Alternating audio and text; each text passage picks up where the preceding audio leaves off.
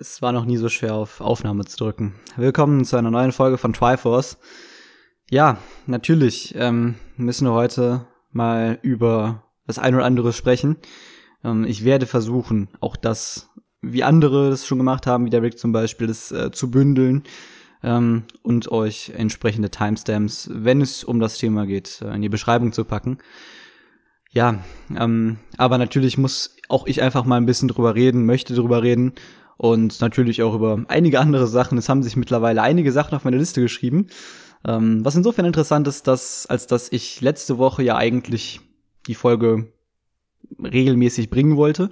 Letzten Freitag wäre sie eigentlich demnach fällig gewesen, aber ja, ich habe mich irgendwie nicht bereit gefühlt, ähm, ja, eine Folge aufzunehmen, auch aufgrund des Themenumfangs, aber eben auch aufgrund der aktuellen Situation. Ähm, muss ich ehrlich sagen, ich hatte nicht so wirklich Lust, insgesamt einfach ein bisschen drüber zu reden.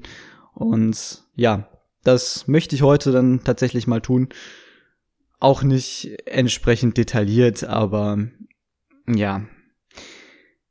Ich denke, es ist generell für alles schwer, überhaupt Worte dafür zu finden, was momentan in der Welt passiert. Und auch ich habe überhaupt keine Ahnung, wie ich, wie man in so ein Thema ein, einleiten soll, ob man es wie man es überhaupt ansprechen soll und was dazu zu sagen ist. Denn im Endeffekt,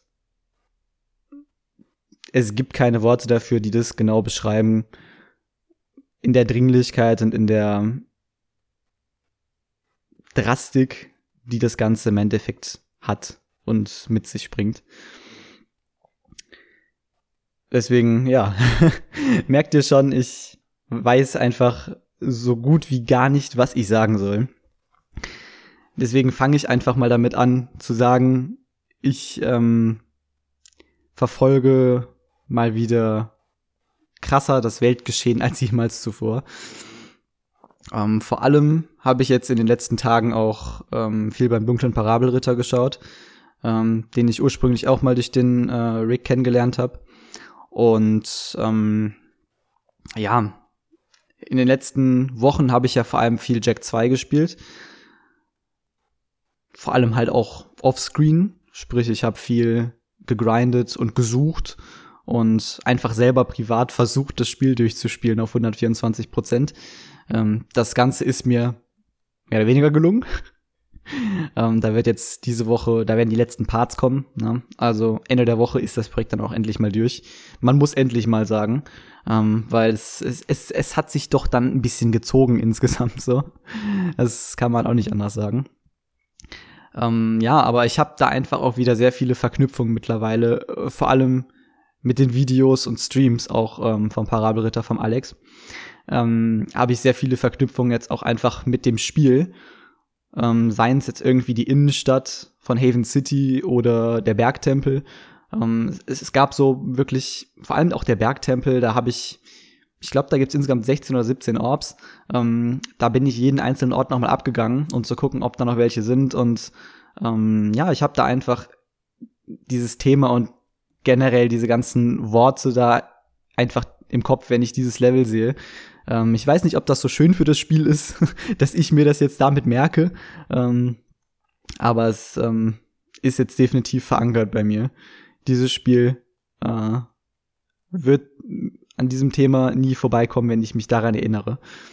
Ähm, tatsächlich aber auch noch ein paar andere Sachen. Ich habe zum Beispiel auch was äh, zu den Life is Strange Remasters geguckt, äh, videotechnisch während ich da ein bisschen gegrindet habe und so weiter. Das habe ich auch alles teilweise erzählt in den äh, Videos, weil da ist halt dann viel nachkommentiert. Wie gesagt, ich habe viel privat gespielt und da habe ich also sowieso schon in den Videos ein bisschen drüber erzählt. Es gibt also auch noch andere Sachen, an die ich mich da erinnere.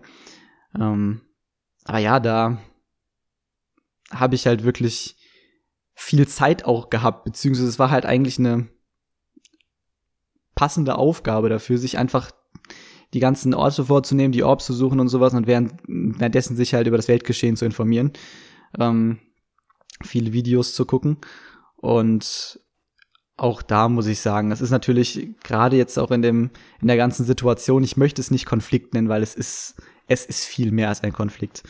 Und es ist natürlich auch da sehr schwer, sich wirklich unabhängig zu informieren und aus vielen Quellen und auch vor allem ähm, ja Fake News und der Information War und sowas. Das ist natürlich alles jetzt ähm, im heutigen Zeitalter eine Sache. Aber ja, da auch einfach diese Sache, man muss sich halt auch selber einfach,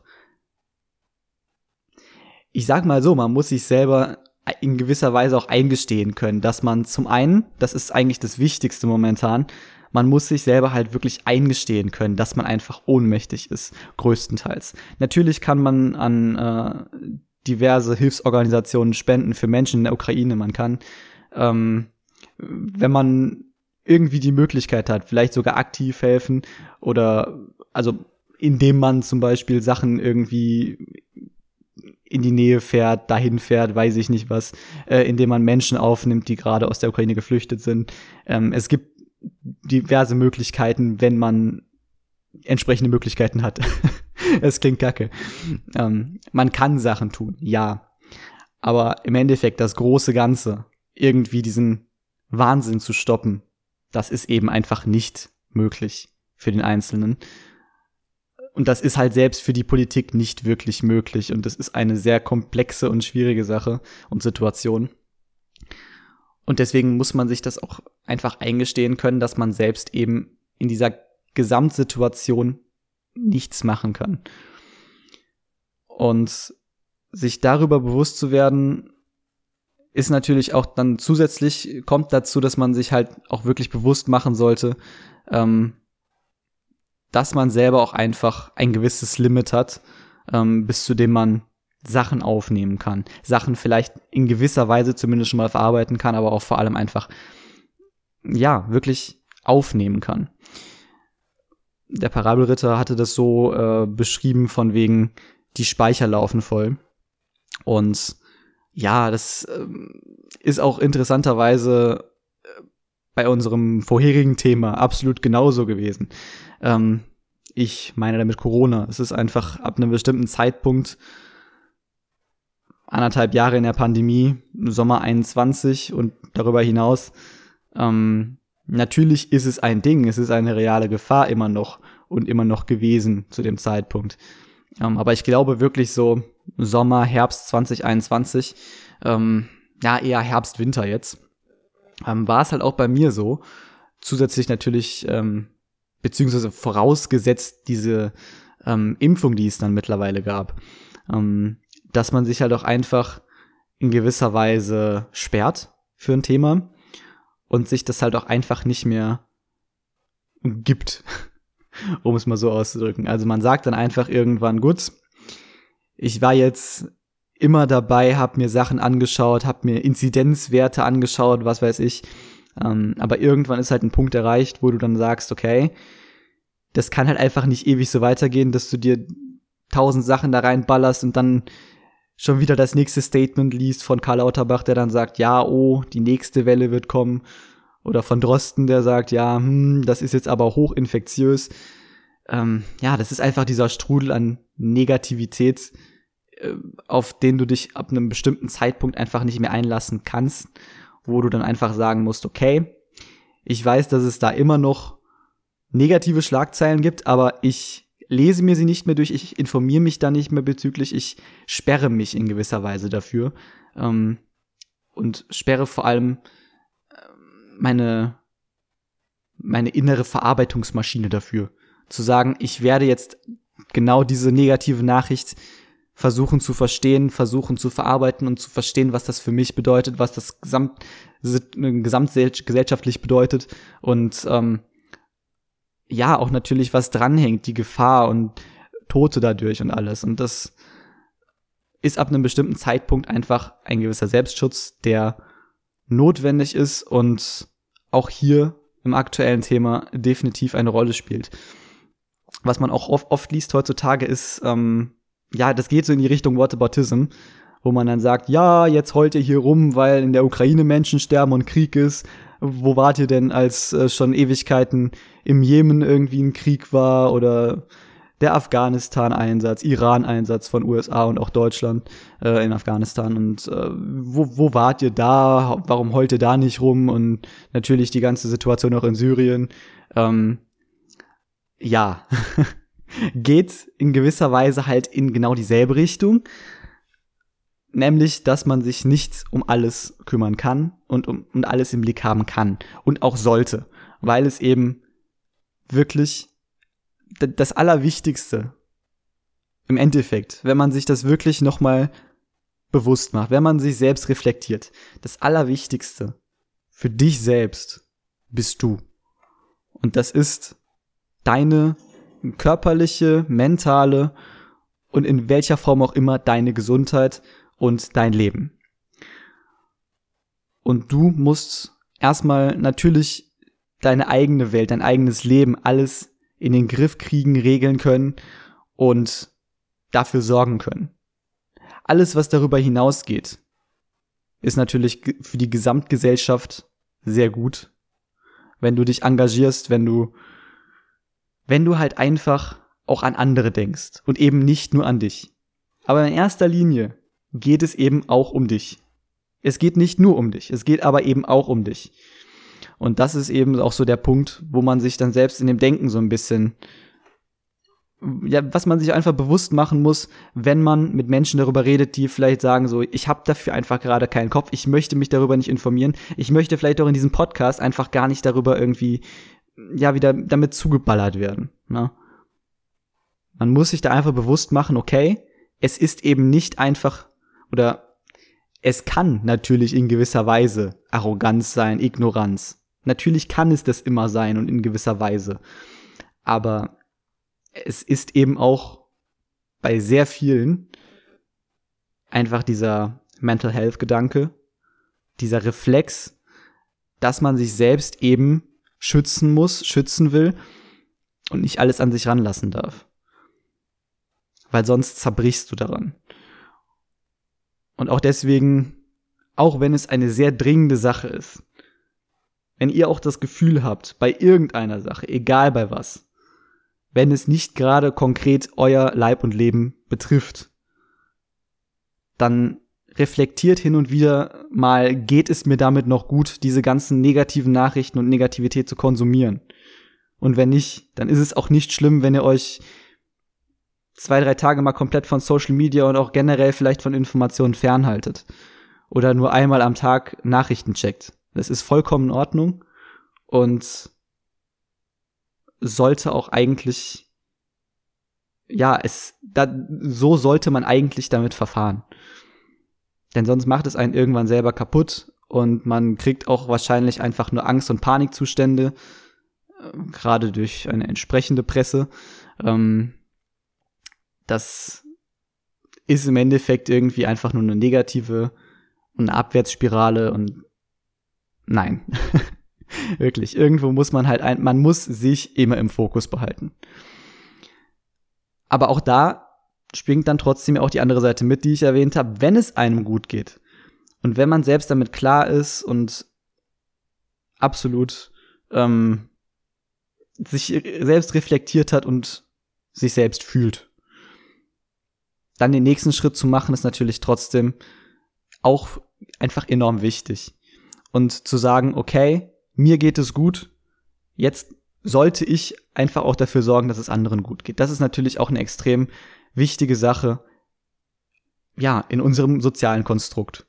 Ja, also wie gesagt, ich möchte jetzt nicht, ich möchte jetzt nicht an Egoismus oder an das ich-bezogene Denken einfach appellieren, sondern einfach nochmal bewusst machen, dass trotzdem jede einzelne für sich das Wichtigste sein sollte und erst danach andere kommen, aber sie kommen eben. Es ist nicht nur ich und mir geht's gut, geil, leck mich am Arsch, ich weiß ich nicht. Ich will jetzt AfD. nee, weiß ich nicht. Also es ist halt einfach wirklich auch wichtig, dann natürlich darüber hinaus zu blicken und eben nicht nur zu sagen, mir geht's gut, äh, der Rest ist mir scheißegal. Das soll auch auf jeden Fall keine Empfehlung hier sein. Absolut nicht. Möchte ich auch nochmal klarstellen. Ja. Also das einfach auch nochmal, ähm, ja, im, im, im Hinblick einfach auf Mental Health und auf wo bin ich eigentlich in der gesamten Welt und in der gesamten Situation auch vielleicht. Vielmehr möchte ich an sich darüber nicht reden, weil, wie gesagt, es, man kann es nicht in Worte fassen, ähm, was für unsagbares Leid da eigentlich gerade wieder passiert, aufgrund von welchen absolut unnötigen und verachtungswürdigem Verhalten. Und deswegen möchte ich es auch nicht weiter versuchen. Und ich möchte nicht irgendwas aufs Schärfste kritisieren, weil das ist einfach nur ein extremst trauriges Meme. Ähm, aber ja, im Endeffekt sind eben alle Parteien damit überfordert, egal ob Privatpersonen, Politiker oder einfach die gesamte Gesellschaft insgesamt. Ich habe mir jetzt noch ein paar Sachen am Rande der Sache aufgeschrieben. Ähm, wie gesagt, ich habe schon ein bisschen über ähm, Jack 2 jetzt geredet. Ähm, da werde ich dann gesondert wahrscheinlich noch mal ein bisschen drauf eingehen, ohne jetzt eben diese ganze Thematik wieder mit reinzuholen und alles, was da für mich halt jetzt mit verknüpft ist. Ähm, eine Sache habe ich mir noch aufgeschrieben, ähm, bei der wir eigentlich so ein bisschen dann ja in den positiveren Teil, in den eigentlich chilligen Talk äh, übergehen können. Ähm, stimmt, ja, das war auch, ja, eigentlich zwei Sachen. Möchte ich auch noch mal drauf eingehen. Ähm, ich ich, ich habe mir doch mehr aufgeschrieben. Warum habe ich mir dann hier nicht so? Ja, okay. Jetzt sehe ich den Punkt auf meiner Liste. Ähm, ja, das ist nämlich auch immer die Sache, wie geht man damit um? Habe ich ja schon jetzt ein bisschen drüber gesprochen, wie es, wie es, wie es geistig so ist, ähm, mental. Und da ist auch immer eine Diskussion in Social Media am Entfachen. Ähm, zum Beispiel, was den Karneval angeht ist jetzt einfach ein absolutes Paradebeispiel gewesen, weil es natürlich jetzt genau in diese Zeit gefallen ist. Wir hatten jetzt, äh, ja, einfach ein paar Tage nachdem der Krieg ausgebrochen ist, in Köln, in Mainz, in Düsseldorf, in Karnevalshochburgen, sollte der Karneval gefeiert werden. Und er wurde gefeiert, teilweise. Und ja, ich finde es ein sehr schwieriges Thema, denn das ist eben wieder was sehr Persönliches. Ich kann komplett verstehen, wenn man sich ablenken will in gewisser Weise. Wenn man die ganzen Sachen eben einfach ausblenden will. Deswegen halte ich persönlich nichts davon zu sagen, boah, wie können ihn jetzt Karneval feiern, diese Spacken, wenn da drüben nebenan quasi Krieg ist. Es ist absolut ähm, pietätlos. Auf der anderen Seite kann ich es sehr gut verstehen, dass Menschen genauso urteilen. Ähm, ich persönlich wäre niemand, der jetzt ich meine, ich bin sowieso kein Karnevalist, aber ich wäre jetzt, ich käme nicht auf die Idee, jetzt einfach Straßenkarneval feiern zu wollen, ähm, bei dieser weltpolitischen Lage. Ähm,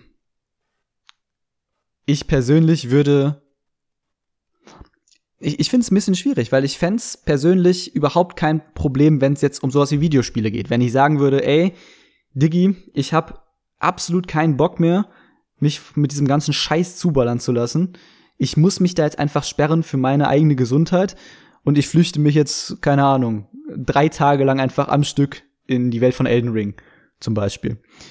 Hätte ich überhaupt kein Problem mit, das tut niemandem weh, das ist nicht, selbst wenn ich das streame oder ein Let's Play dafür zu hochlade oder sowas, das ist einfach Ablenkung. Während sowas in der richtigen Welt einfach zu feiern, auf der Straße Karneval zu feiern, ja, für dich persönlich ist es Ablenkung, auf der anderen Seite ist es aber eben auch einfach dieses extremst schwierige Zeichen, wenn du sagst, ey, wir feiern hier einfach weiter und da drüben ist Krieg. Then again ist das genau der Punkt mit dem Whataboutism, weil im Endeffekt gibt es überall auf der Welt Krieg, immer. Und da feierst du auch einfach Karneval, weil du eben einfach zu weit weg bist, weil es nicht in deiner Reichweite ist, weil du es nicht auf dem Schirm hast und eben auch ausblenden willst in gewisser Weise weil du eben, da sind wir wieder, nicht jedem helfen kannst und du nicht alles im Blick haben kannst und die ganze Welt irgendwie äh, den, den Frieden bringen kannst. Im Endeffekt ist es eben dieses typisch Deutsche, wenn man sich im äh, Baumarkt trifft. Na, wie geht's? Ja, muss ja. Es, es ist genau das. Muss ja. Irgendwie muss es weitergehen. Und du kannst dich jetzt nicht ewig irgendwie zu Hause einbunkern und mit deinem ganzen Zeug, was du schon gepreppt hast, ne, deine 50 Dosen Ravioli irgendwie, ja, verstanzen und einfach darauf warten, dass die Welt ineinander zusammenbricht.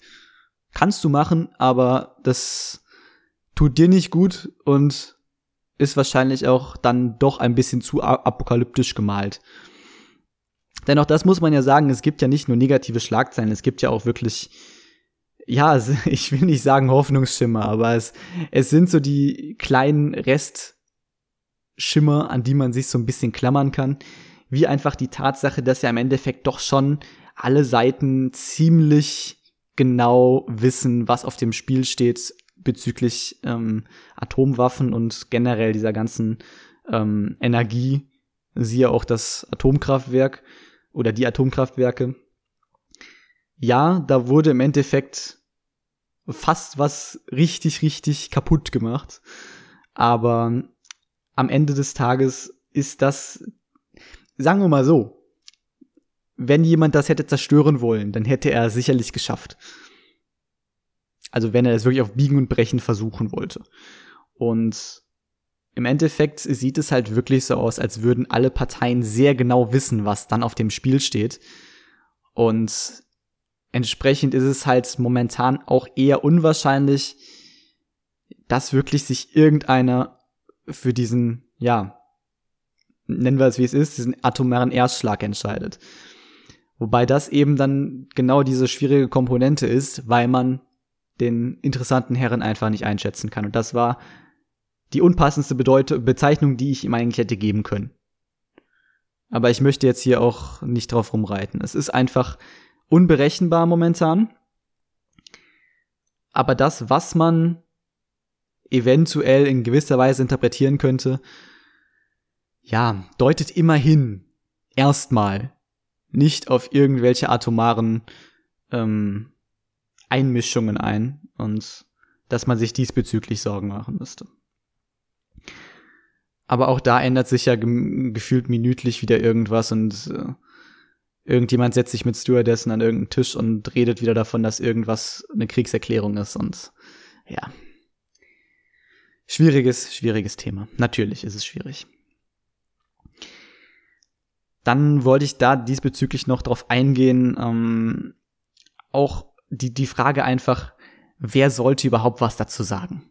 Es ist, ja, es gibt ja vor allem auch immer, wenn es um Sport geht, diese, diese Floskel von wegen, äh, wir wollen den Sport nicht mit politischem vermischen. Politik hat nichts im Sport zu suchen, bla bla bla. Hm.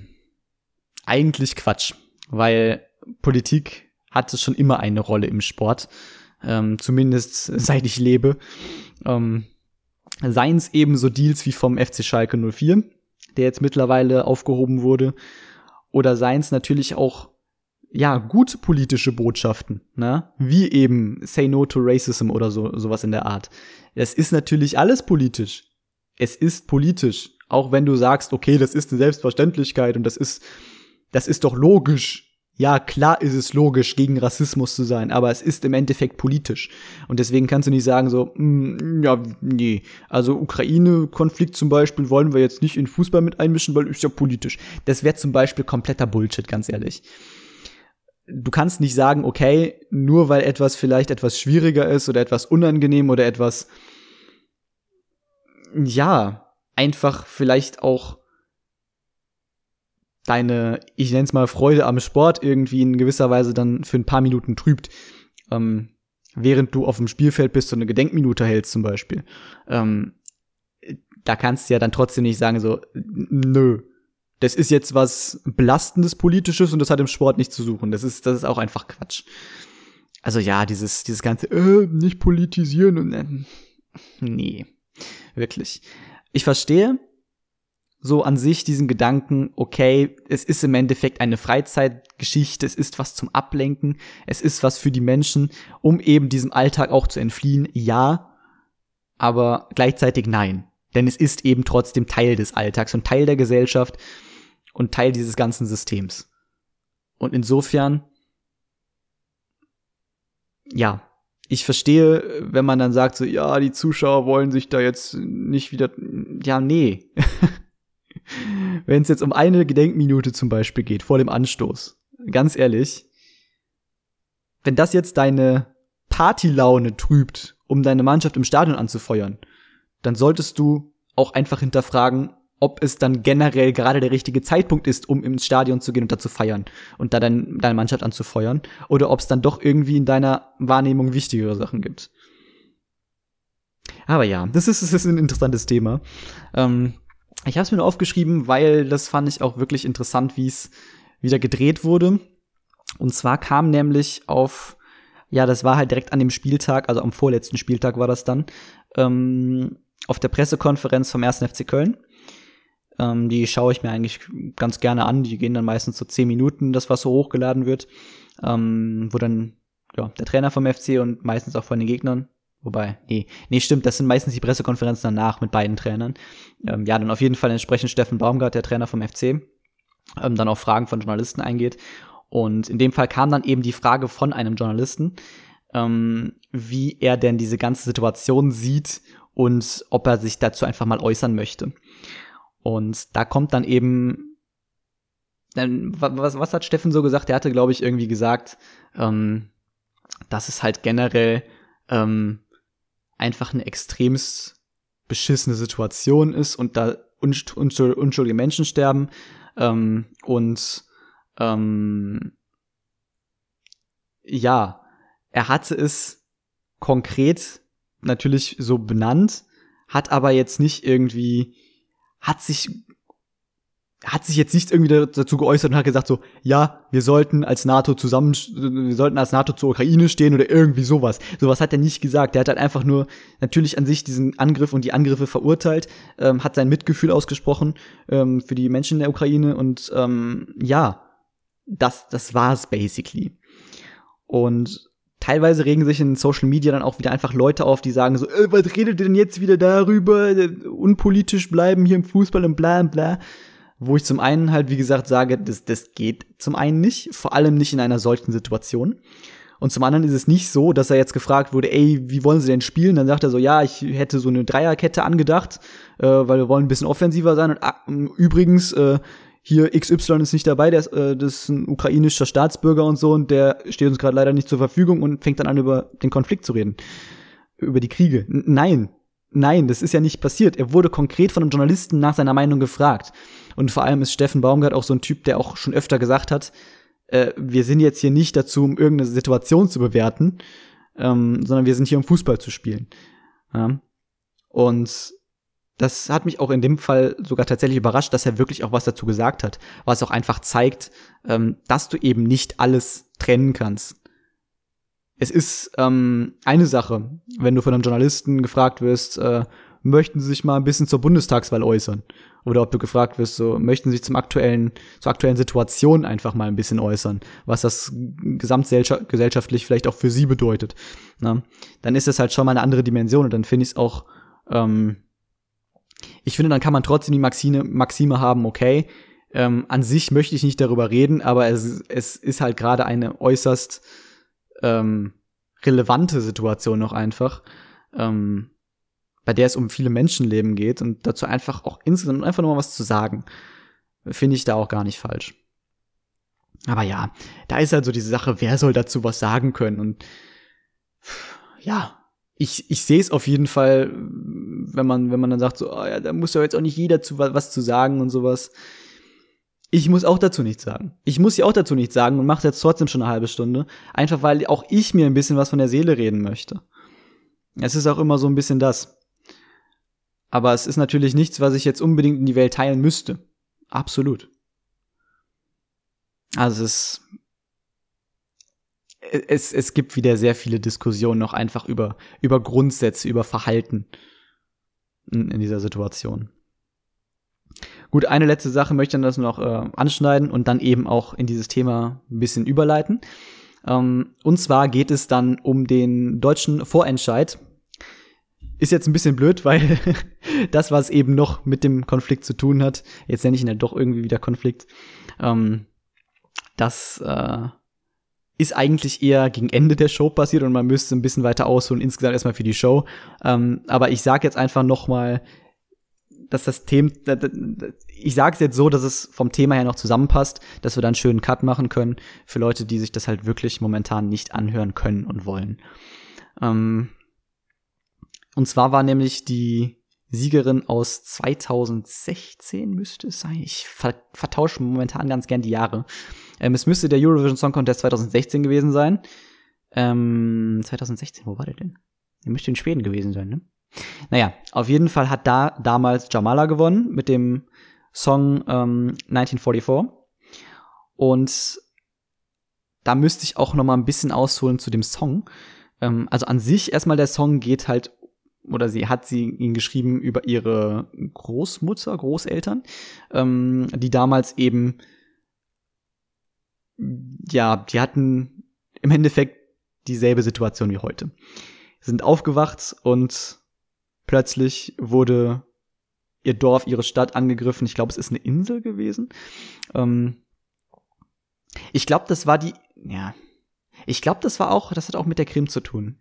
Ich glaube, darum ging es auf jeden Fall wurde eben ihre, ja, ihre Großeltern wurden da halt wirklich im Endeffekt auch mit, mit Bomben und mit, äh, mit Soldaten, die dann an Häusern geklopft haben und Männer ermordet haben und weiß ich nicht, Frauen verschleppt haben, wie auch immer, wurden sie geweckt und diese Situation hat sie halt im Song äh, besungen. Besungen klingt falsch. Diese Geschichte hat sie im Song erzählt und rübergebracht ja, und jetzt hat sie im Endeffekt dasselbe selber durchleben müssen und musste jetzt, ähm, sie war vier Tage auf der Flucht mit ihren beiden kleinen Kindern. Ich glaube, die sind irgendwie zwischen ein und drei Jahren alt beide. Und ihren Mann musste sie natürlich dann in der Ukraine zurücklassen, wie es momentan eben ist. Und hat es dann eben geschafft, ähm, ja, hier Schutz zu finden und hat dann eben gesagt, okay, dann trete ich jetzt hier in Deutschland beim Vorentscheid auf, einfach auch um diese Message nochmal rüberzubringen. Und ja, das habe ich auch im Vorfeld. Ähm, ich habe, als ich die ersten Male ähm, ein bisschen Musik wieder gehört habe, nachdem ich so ein bisschen den Anfang verdaut habe davon, von dieser ganzen momentanen Situation, ähm, ist mir halt auch dann sehr schnell in meiner Playlist 1944 aufgefallen. Und das hittet hart. Das hittet wirklich hart. Und dazu wollte ich eben gerade die persönliche Geschichte ausholen. Ich habe damals absolut nicht verstanden, wie dieser Song gewinnen konnte.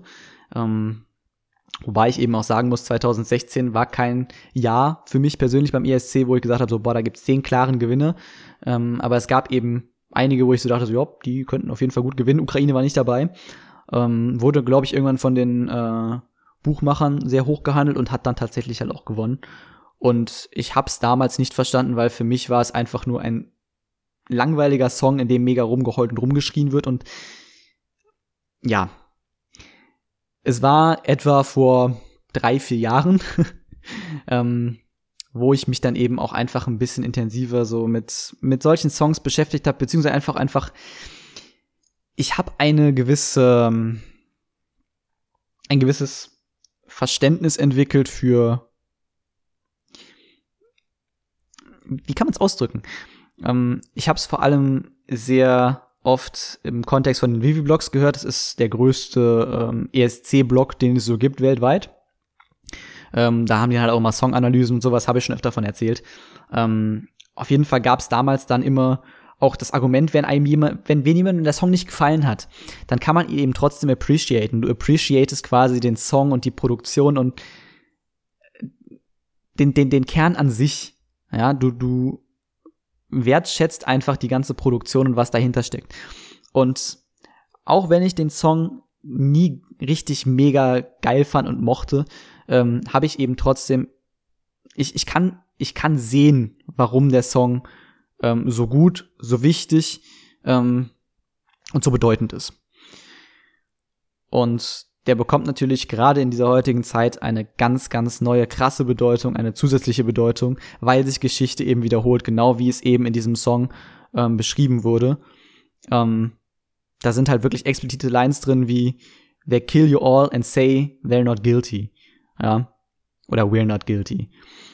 Ähm, wo halt wirklich beschrieben wird, wie die Häuser abgeklappert werden und die Menschen darin umgebracht werden.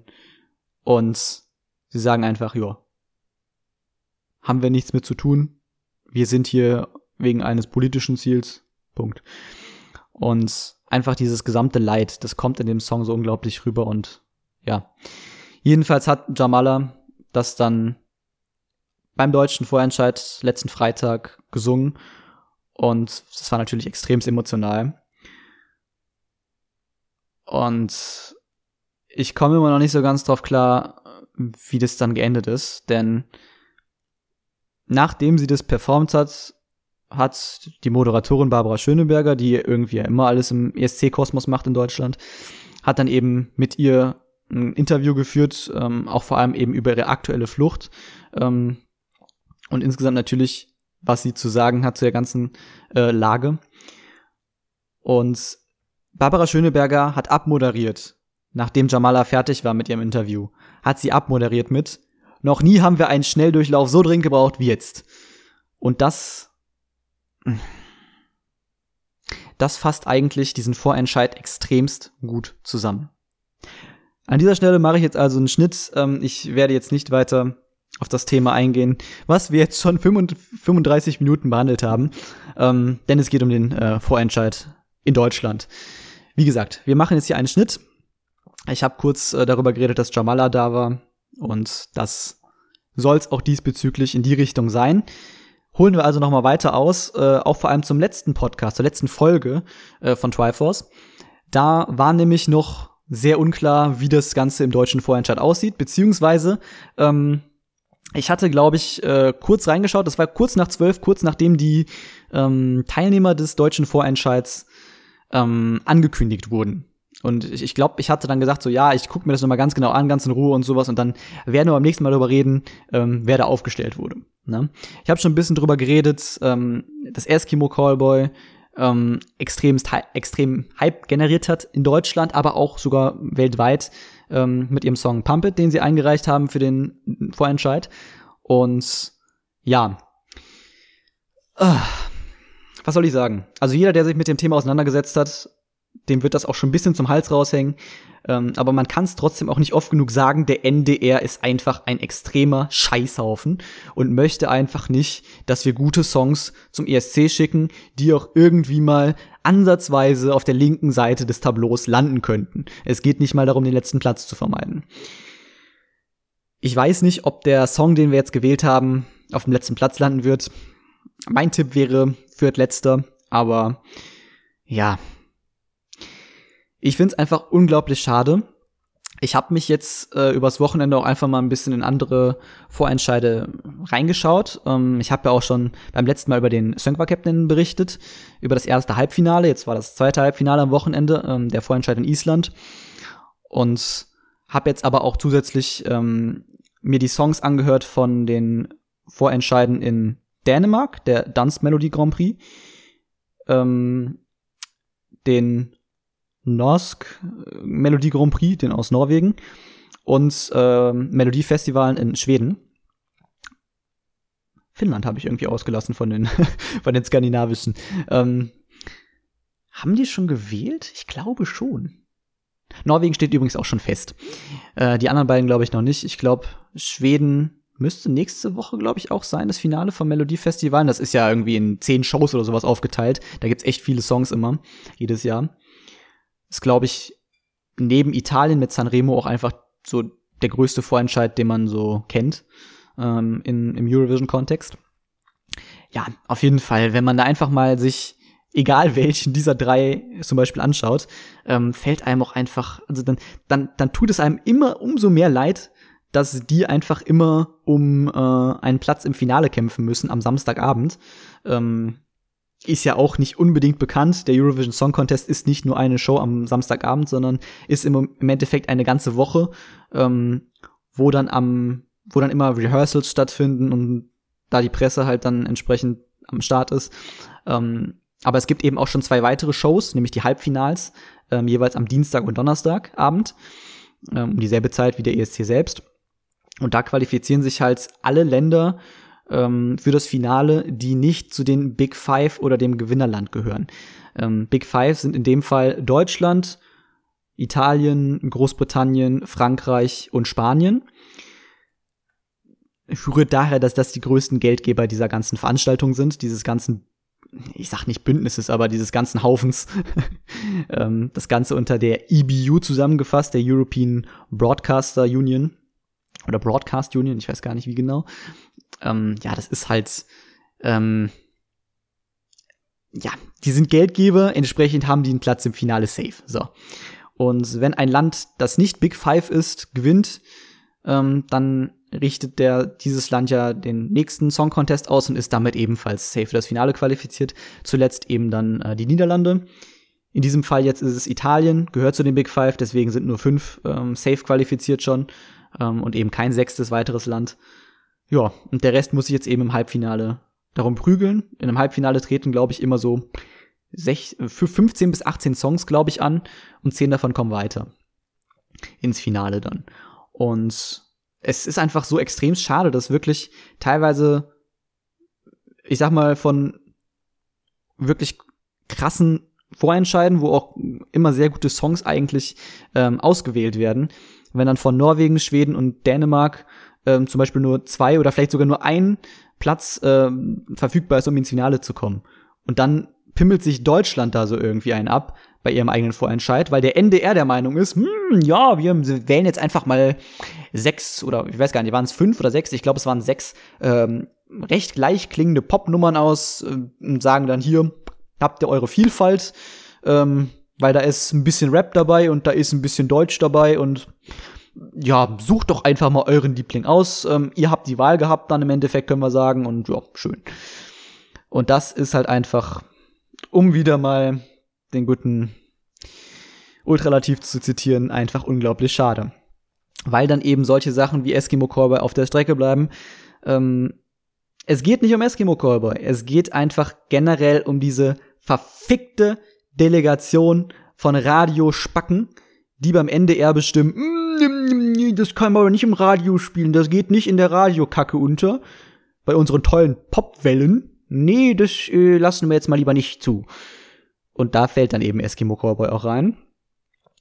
Und viele haben halt auch mal das Gedankenexperiment angestoßen, ob der letztjährige Gewinner aus Italien, Moneskin mit Cite Buoni, ob das überhaupt durch den NDR Auswahlprozess gekommen wäre in den Vorentscheid in Deutschland. Wahrscheinlich nicht. Höchstwahrscheinlich nicht. 90% sicher wäre Moneskin nicht für den Vorentscheid in Deutschland aufgestellt worden. Ist so.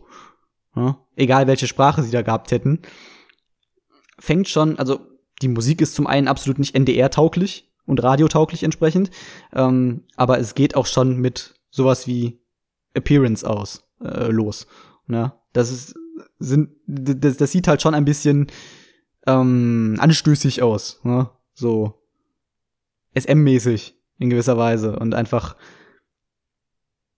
thirsty fällt mir da als Attribut eigentlich nur noch ein. Und das hätte es niemals geschafft. Und das hat gewonnen beim ESC.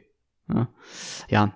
Deswegen äußern auch viele die Vermutung, dass der NDR einfach nicht gewinnen will, weil er dann den Song Contest ausrichten muss.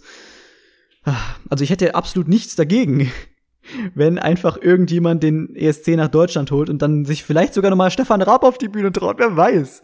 Ähm, hat er ja auch 2011 gemacht mit Anke Engelke zusammen und ich weiß tatsächlich gar nicht mehr, wer noch. Ich glaube, es waren noch drei, oder? Oder waren es nur Stefan Raab und Anke Engelke? Ich weiß es nicht. Die beiden haben auf jeden Fall den Song Contest richtig geil moderiert und es hat richtig Spaß gemacht, den zu schauen. Ähm, auch wenn ich den nachgeschaut habe tatsächlich. Ich habe damals den Song Contest nicht live gesehen, weil ich erst ab 2012, 2013 angefangen habe, den wirklich zu schauen. Aber ey, das ist so eine geile Show gewesen und. Mm. warum nicht? Ja, weil der NDR einfach keinen Bock darauf hat. So. Deswegen nehmt dem scheiß NDR diese scheiß Verantwortung für den Vorentscheid weg. Bitte. Das, äh. Sie waren 2020 eigentlich mit ihrer internen, mit ihrem internen Verfahren mit Ben Dolic äh, und Violet Thing auf einem, äh, Violent, mein Gott, Thing, auf einem recht guten Weg. Der, das, da dachte man so, ja, vielleicht haben sie jetzt ein bisschen verstanden, so. Es ist im Endeffekt auch eine sehr poppige Nummer, die absolut perfekt fürs Radio ist, aber es ist eben trotzdem ein bisschen mehr. Geht ein bisschen in die Richtung von She Got Me von Luca Henny, der ja für die Schweiz angetreten ist im davor folgen, ähm, im vorherigen Jahr davon, also 2019. Oder was? Ich glaube, der war 2018 da, ne? Oh shit. Luca Henny? 2018 oder 19? Ich wüsste nicht, wer noch 2019 für die Schweiz angetreten sein sollte. Ähm, ich weiß halt nur 2020 bzw. 2021 war es dann John Steers. Ich, ich weiß es nicht. Ich weiß es tatsächlich gerade nicht. Es müsste 19 sogar gewesen sein. Doch, es war 19, oder? Selber Jahrgang wie Arcade. Und wie Too Late for Love und so weiter. Doch, das müsste, oder? Oder? Scheiße. Naja, hat auf jeden Fall die Vibes gehabt, wenn auch nicht so. Es wäre wahrscheinlich nicht so hoch gelandet. Aber naja. Ich glaube, She Got Me war Platz 5 oder 6 oder so am Ende im Finale. Naja, wie auch immer, ähm, Vorentscheid ist eine schwierige Sache. Zum Songwa Captain habe ich eigentlich auch nicht mehr wirklich viel zu sagen. Ähm, die Daughters of Reykjavik sind weitergekommen. Unter anderem eben noch eine Wildcard aus der ersten Show und eine weitere Performance. Aber ganz ehrlich glaube ich, dass Daughters of Reykjavik das ähm, machen wird, weil es einfach die interessanteste Nummer ist. Aber viel mehr gibt's da halt auch nicht zu sagen, nichts Außergewöhnliches. Vom ersten, von der ersten Show gab's halt dieses. Äh ah, vorbei, ich habe doch noch gar nicht über die erste Show dann geredet, ne? Weil letzte Woche habe ich ja gar keine Folge gemacht. Hä? Naja, ich glaube, ich habe halt höchstens mal gesagt, so ja, werde ich mir anschauen. Ja, Song war Captain isländische Vorentscheid jedenfalls. Ne? Auch da fünf Songs jede, jede Woche, zwei kommen weiter. Es gibt zwei Halbfinals. Entsprechend sind jetzt vier Songs weiter plus eine Wildcard. Nächste Woche gibt's also ein Finale mit fünf Acts und einer davon geht dann zum ESC. Ja. Letzte Woche war auf jeden Fall ein sehr interessanter Song am Start. Ähm, Ikia nennt er sich, hat mit einem Vulkan zu tun, den man irgendwie aufsteigt und der Typ singt eigentlich nur Ikia, Ikia und es ist extremst bescheuert, aber es ist einfach eigentlich pure Eurovision. Leider ist er nicht weiter. ich sag mal, ich verstehe zwar durchaus auch den Appeal, ähm, keine Witz-Acts zu senden, aber Witz-Acts, Joke-Acts sind eben trotzdem auch immer wieder witzig und geil und machen den ESC aus. Deswegen hätte ich es auch cool gefunden, wenn man ihn geschickt hätte. Den Huffy Huff. Naja, wie auch immer, das dazu. Viel mehr möchte ich darüber gar nicht verlieren. Ja, damit haben wir über Vorentscheid und Eskimo Korber geredet, auch ein bisschen dann über Sengwa Capnin. Sehr ich muss ein bisschen meine Liste durchgehen, weil die ist echt lang. Leute, die ist echt lang, weil ich mir wirklich sehr viele Sachen aufgeschrieben habe. Unter anderem ja noch den, wo ich ihn gerade einfach sehe, spreche ich ihn direkt an, den Playtest von Nintendo Switch Sports, der mittlerweile war. Und das ist auch mittlerweile schon lange her. Das war ja schon anderthalb Wochen, glaube ich, nach der Direct überhaupt, die ich ja recht frisch da im Podcast in der letzten Folge besprochen hatte. Es ist wirklich ein ziemlich cooles Spiel, aber ist eben auch einfach nicht wahnsinnig viel mehr. Mehr kann ich darüber gar nicht sagen, mehr darf ich darüber ja auch gar nicht sagen. Es hat Spaß gemacht. Gerade dieses Bowling im Sinne von äh, Battle Royale, wo man dann halt eine gewisse Punktzahl haben muss, um sich für die nächste Runde zu qualifizieren, war ganz cool. Ich habe eine Runde gewonnen, also bin Erster geworden und ich habe eine Runde dieses Schwertspiel, wo ich den Namen schon wieder vergessen habe, gewonnen und ich habe eine Runde Tennis gewonnen und das ist alles, was ich ähm, schaffen wollte in dieser es ist ja keine Demo, es ist ein Playtest. Und das habe ich äh, geschafft und dann habe ich auch von den vier Malen, wo man sich hätte, glaube ich, nee, fünf Mal waren es, glaube ich, wo man sich hätte da einwählen können zum Spielen, habe ich dann einmal gemacht und das war's dann auch. Für etwa diese 40 Minuten, 45 Minuten waren immer diese Testphasen, habe ich mich 30, 40 Minuten dran gesetzt, so äh, auch mit Virginia zusammen. Also, dass sie das dann gespielt hat, so ein bisschen. Aber ja, viel mehr Motivation war da jetzt auch nicht da, sich nochmal abends dran zu setzen oder so.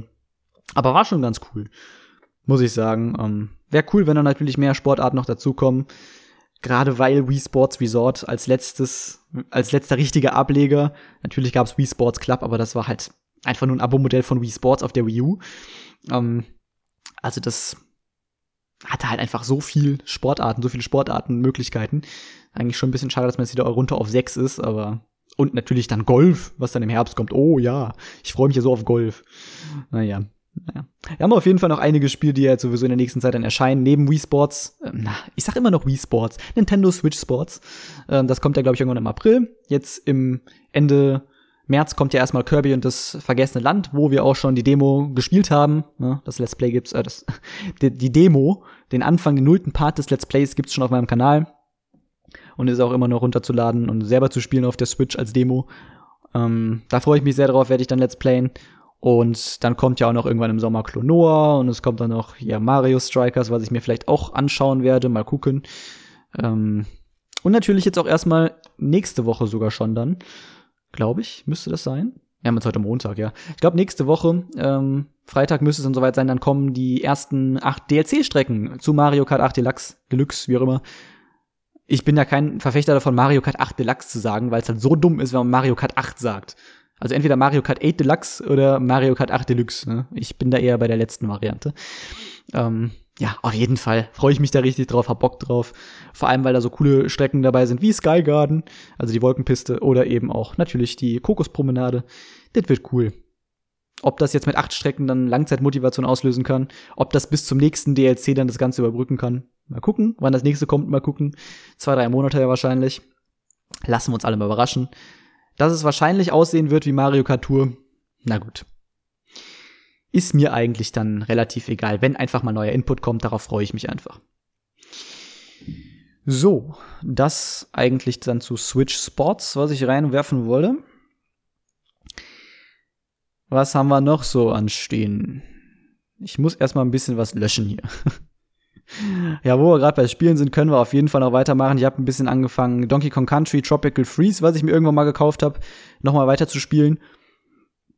Das letzte Mal ist aber auch schon wieder anderthalb Wochen her. hat man die erste Welt beendet, hey. Aber viel mehr auch nicht. Und irgendwie, ja, die Motivation ist jetzt auch dann schon wieder weg. Mal gucken, ob die nochmal wiederkommt. Hm. Ähnlich geht's mir auch bei Animal Crossing Wild World, weil auch das Let's Play ist ja eigentlich noch nicht offiziell beendet oder was. War eigentlich immer nur pausiert, weil es im Winter nicht viel zu, zu machen gab und sowas. Ich hatte es kurz im Stream mal versucht, ein bisschen wieder anzufangen, aber es, ach, es hat mich nicht motiviert. Ich werde wahrscheinlich irgendwann, wenn ich Bock hab, mal zwischendurch ein bisschen selber angeln, so offscreen so gesehen, aber und euch dann vielleicht irgendwie nochmal zeigen, wenn ich irgendwas komplett hab oder so, aber hm, ich denke nicht, dass da noch viele Parts kommen, bis ich irgendwann mal New Leaf Let's Playen werde.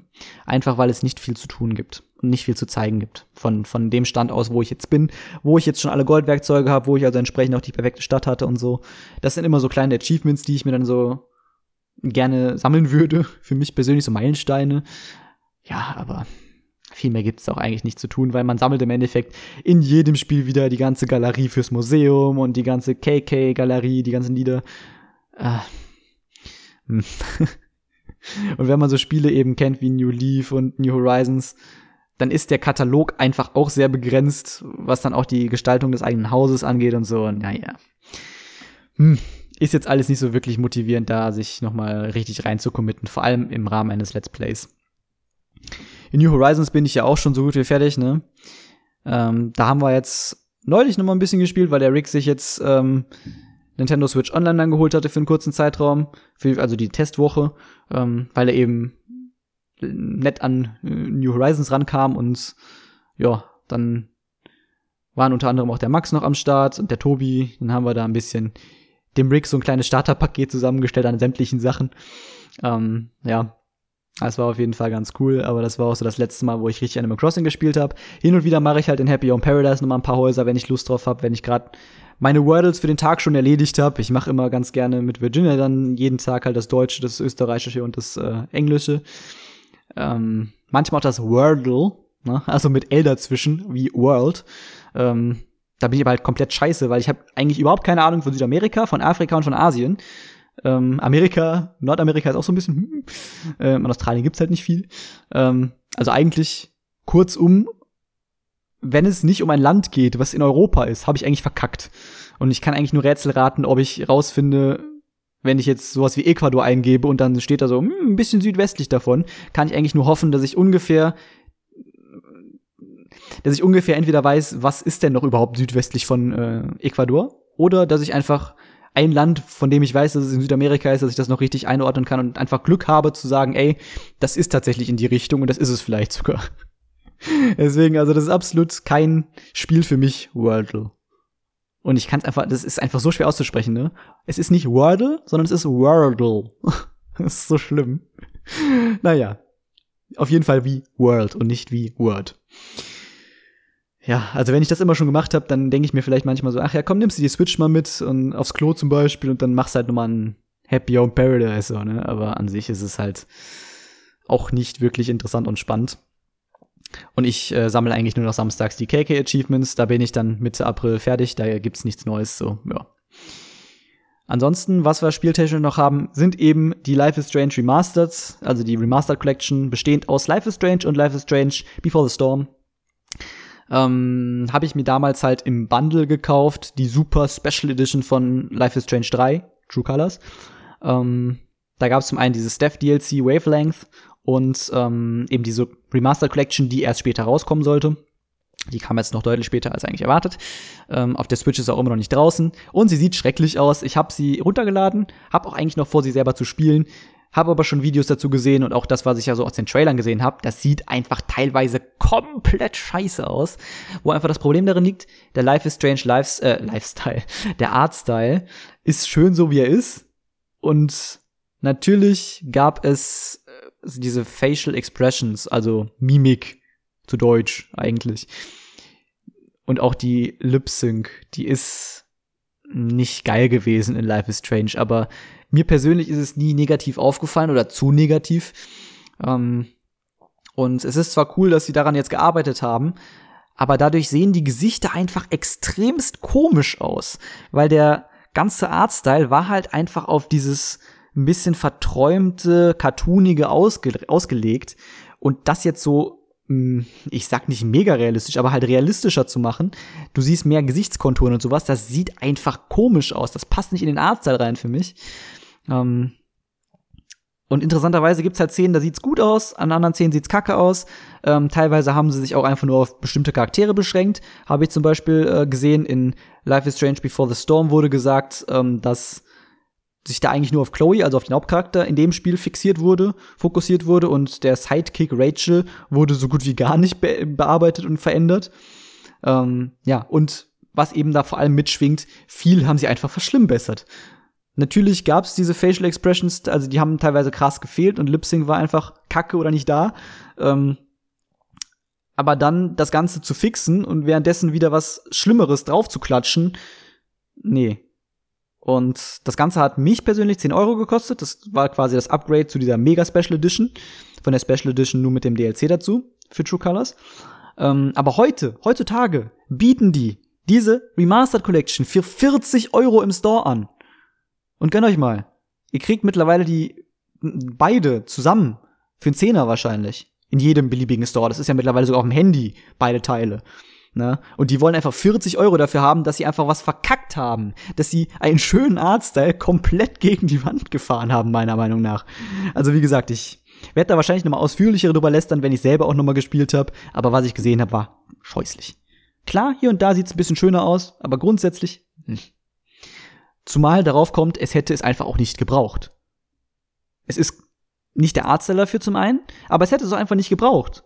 Denn Life is Strange kam auf der PS3 raus, oder kam das sogar nur auf der PS4 raus? Ich weiß es gar nicht. Ich meine, es kam schon auf der PS3 raus. Nevertheless, ähm, das braucht definitiv kein HD-Remaster. Also, es ist ja schon HD, aber es braucht auch kein Remaster insgesamt. Das braucht es einfach nicht. Nur wenn man diese Sachen hier verbessern will, ähm, wenn man nur diese Facial Expressions und sowas machen will, dann ist das meiner Meinung nach ein Fix. Ein Fix auf die aktuellen Spiele. Aber natürlich will, weiß ich nicht, wer da jetzt im Endeffekt dran verdienen will, ob Square Enix oder Deck 9 oder, ja gut, Deck 9 wahrscheinlich dann eher nicht, weil das sind eher die Zweitentwickler gewesen. Ähm, wobei. Die haben wahrscheinlich sich auch dann um ihr Spiel gekümmert, ne? Also um Before the Storm und um Life is Strange hat sich dann wiederum wahrscheinlich der Hauptentwickler von Life is Strange gekümmert, Don't Not, aber ich weiß es nicht. Mhm natürlich will man da Geld nochmal dran verdienen, ne? Wenn man das schon mal, wenn man die Arbeit auf sich nimmt. Und das ist auch in Ordnung, natürlich. Du investiert, investierst Geld da rein und natürlich willst du dann da auch Geld für haben und willst nicht sagen so, hm, ja, wir bieten es einfach als kostenloses Update an für das Spiel so auf allen Konsolen so, nö. Das verstehe ich auch. Das ist jetzt nicht so wie Virginia liest zum Beispiel so Visual Novels, da gibt's dann irgendwelche Texture-Packs, ähm, hauptsächlich von Fans dann, ähm, die man sich dann installieren kann und dann sehen die Charaktere halt anders aus. Ähm, das ist halt einfach äh, Fanzeugs, ne? Ähm, weil ganz ehrlich, ich hätte auch absolut nicht gewollt, ähm, dass Square Enix sagt so, ach ja, komm, wir patchen einfach das aktuelle Spiel, also das, das Hauptspiel so, ähm, verändern das unwiderruflich. Das hätte ich nicht gewollt. Weil für mich sieht das Originalspiel geiler aus.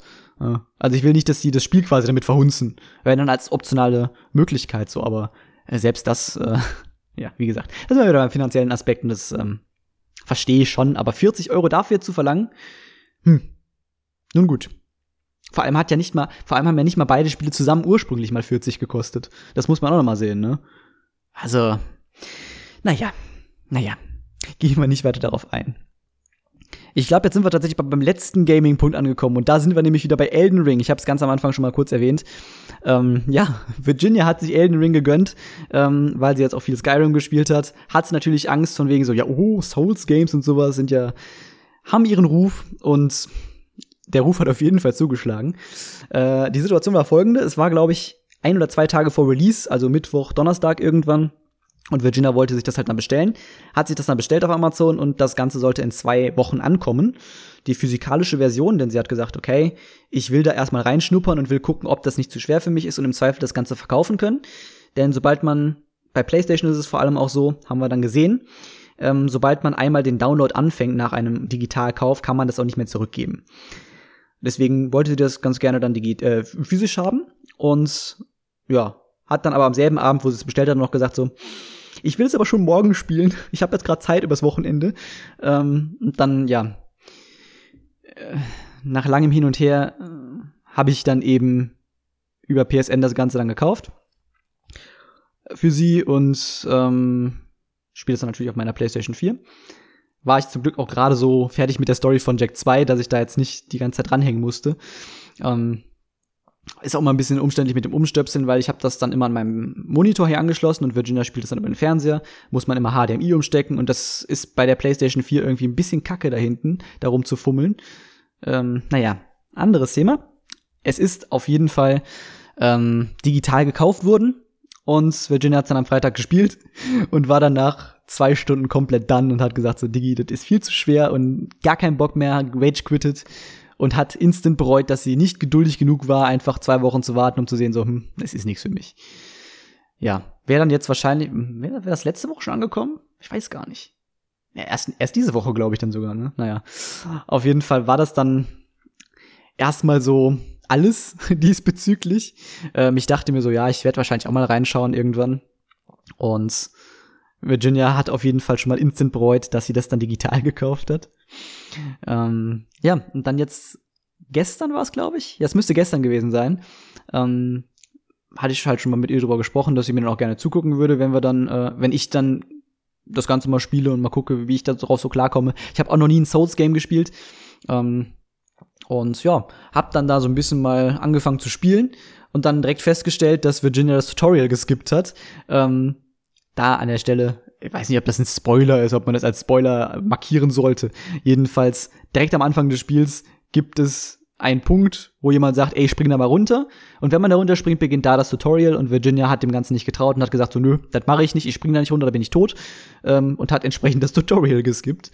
Und hat sich dann immer darüber aufgeregt, dass sie kein Tutorial bekommen hat und dass sie nicht weiß, wie man kämpft und irgendwas macht in dem Spiel, ähm, weil eben da alles erklärt wird. ja, gut. So viel dann dazu. Und sie hat die ganze Zeit halt, sie ist die ganze Zeit bei einem, bei einem Boss gestorben, wo man eigentlich nur durchrushen soll. Also das wird im Internet halt empfohlen für Anfänger, dass man einfach erstmal durchrusht, weil man noch gar nichts machen kann gegen den. Und da ist sie halt immer verreckt und hat dann gesagt, so, nö, kein Bock mehr, äh, das lasse ich jetzt. Ja. Und dann habe ich eben gestern selber ein bisschen gespielt. Sie war dann sehr schnell sehr angepisst oder sehr ähm, desinteressiert von meiner Spielweise, weil ich eben ganz gerne dann links und rechts mal alles angucke und gucke, ist da vielleicht was, kriege ich da vielleicht schon was irgendwie, was mir dann hilft so. Und sie ist ja definitiv der lineare Spieltyp. Ähm, wir spielen ja seit Life is Strange 2 auch immer diese Spiele zusammen, wenn sie rauskommen. In dem Fall dann eben Life is Strange 2 und True Colors. Und ja gut, die ersten beiden Spiele haben wir auch noch mal zusammen gespielt. Die habe ich ursprünglich gespielt und mit Virginia habe ich dann noch mal zusammen durchgespielt. Und da ist sie auch immer sehr ungeduldig und mag es nicht, dass ich mich immer überall umgucke. Da macht es halt auch noch wirklich Sinn, da hat man ja auch immer irgendwelche Achievements noch links und rechts, die man finden kann. PSN-Trophäen. Ähm, ob das jetzt am Anfang von Elden Ring wirklich Sinn macht, sich links und rechts umzugucken, ja, das sei dahingestellt, aber es ist mein Spielstil und den ähm, mag sie so überhaupt nicht, deswegen war sie dann doch recht schnell wieder desinteressiert und am Handy dran. Aber ja, ich war dann auch irgendwann in der Höhle, wo ich dann ziemlich oft verreckt bin und ja, die langen Ladezeiten auf der PS4 sind dann halt doch schon hm, da muss man halt so eine Minute warten, bis man es dann nochmal versuchen kann, um an derselben Stelle wieder zu verrecken. Ja, es ist nicht sonderlich motivierend, tatsächlich. Ich bin aber nicht so weit gewesen, dass ich gesagt habe, so, äh, ach, gar kein Bock mehr auf das Spiel, scheiße und sowas. Absolut nicht. Ähm, aber ich hatte dann, dann doch auch keine Lust mehr zu dem Zeitpunkt. Wegen den Ladezeiten, wo ich dann schon zehnmal gestorben war, dann ja, musste das dann auch nicht nochmal sein. An dem Tag. Ja, und da gibt's dann eben diese entsprechende Kontroverse natürlich. Ähm, wie gesagt, keine Erfahrung mit Souls Games und hab entsprechend auch so Sachen damals nicht mitbekommen zu Releases. Ähm, aber es scheint ja eigentlich regelmäßig dann zu Releases äh, eine Diskussion über die Schwierigkeit zu geben. Und ja. Auch in meiner Timeline habe ich äh, beide Seiten. Finde ich ganz toll. Ähm, und ich muss mich tatsächlich definitiv auf die Seite schlagen, zu sagen, das ist halt die Prämisse. So. Ja, ich verstehe, wenn man sagt, das ist mir zu schwer und nee, ich will es da einfach nur casual durchspielen und nee. Ähm, da muss ich jetzt aber einfach aus meiner Sicht sagen, aus meiner Sicht, ähm, der einfach immer nur irgendwelche tollen E3-Konferenzen sieht. Ich schaue mir keine ähm, State of Play an, weil die für mich einheitsbrei ist. Und wenn ich was auf der E3 davon mitbekommen habe in den letzten Jahren, dann ist es eben immer genau das, wo ich mir dann denke, wenn du dieses Spiel unbedingt selber durchspielen willst und heulst, dass der Schwierigkeitsgrad zu hoch ist, ganz ehrlich, aus meiner Sicht, ja, ich habe da nicht den detaillierten Blick für. Aber ich persönlich sehe hunderttausend andere Spiele genau dieses Genres, die du spielen kannst, die nicht den Souls-Schwierigkeitsgrad haben.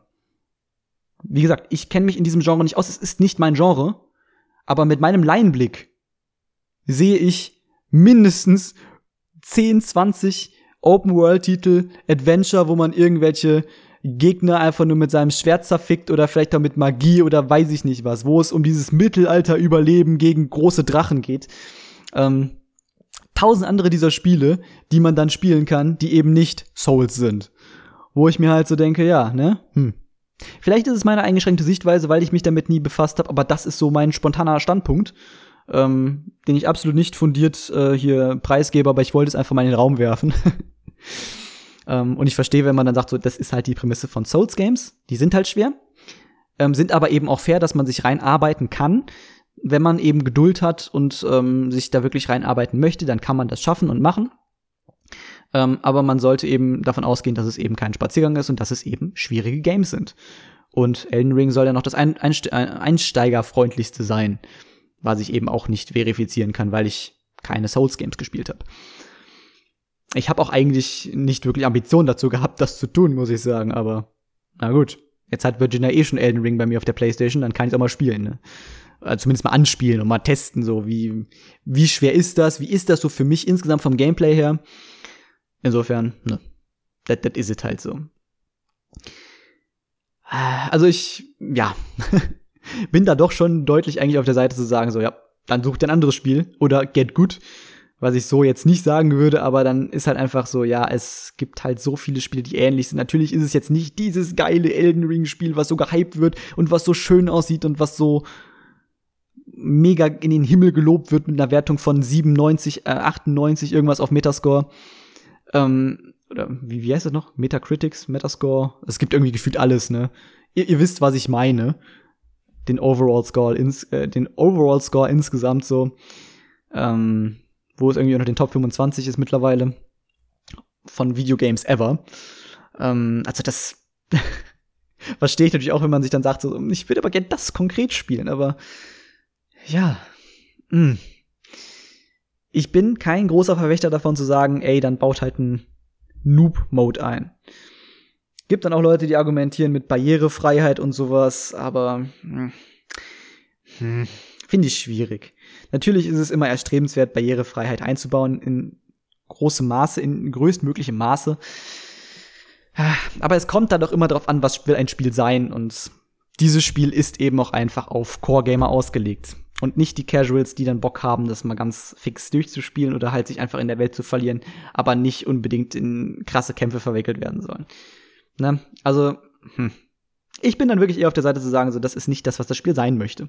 So. Und das hast du dann zu akzeptieren. Weil du entscheidest nicht, wie ein Spiel sein möchte. Oder was ein Spiel sein möchte. Du kannst es akzeptieren und Spaß daran haben, oder du kannst sagen, so, nö, das ist nichts für mich. Machen wir doch mal das Fass auf. The Last of Us ist gar kein Spiel für mich. Ich habe angefangen, das zu spielen, war im PS Plus irgendwann mal drin. Habe ich meine Hände zusammengepresst hier. Das hat sich angehört wie ein Furz. Oh mein Gott. Ähm ja, also es äh, habe ich angefangen zu spielen, weil alle immer gesagt haben, so, oh, geiles Spiel und geile Reihe und also, na gut, geile Reihe hat man teilweise so mal das, mal das gehört, ne, von Last of Us 2, von manchen Seiten. Ähm, nee, aber es hat immer gesagt, so, oh, geil, äh, geiles Gameplay, geile Story vor allem, natürlich musst du auf jeden Fall mal gesehen haben. Ähm, ja. Dabei bleibt es auch, glaube ich, dann, wenn ich mir das wirklich mal irgendwann gönne. Ich habe auch seit Ewigkeiten die Playlist von Gronk irgendwie mal äh, gespeichert. Ähm, weil irgendwie ja schon, klar, es ist ein Meilenstein, irgendwie würde es mich schon interessieren, was dahinter steckt genau. Ich kenne die Charaktere ganz rudimentär und das ist es. Ähm, ich kenne die Story nicht. Aber es ist für mich absolut kein Spiel, was ich durchspielen möchte, was ich selber spielen möchte. Weil da so viel mit Stealth ist und weil man gut kämpfen können muss und sowas und ich dafür keinen Nerv habe, mich da reinzuarbeiten und es einfach nicht meine Art von Gameplay ist. Es ist eine Sache, sowas auszuprobieren, es ist aber eine andere Sache, auch einfach zu sehen, das ist jetzt nicht so mein Spiel, das ist nicht so mein, mein Genre. Und auch wenn es von Leuten gehypt wird und in den Himmel gelobt wird, für mich ist es halt nichts. Ich möchte es nicht spielen. So. Ich akzeptiere aber, wenn das Spiel sagt, okay, klar, es ist diese Story äh, richtig apokalyptisch und du bist hier einer der letzten Überlebenden und musst dann irgendwie um dein Überleben halt natürlich auch sorgen.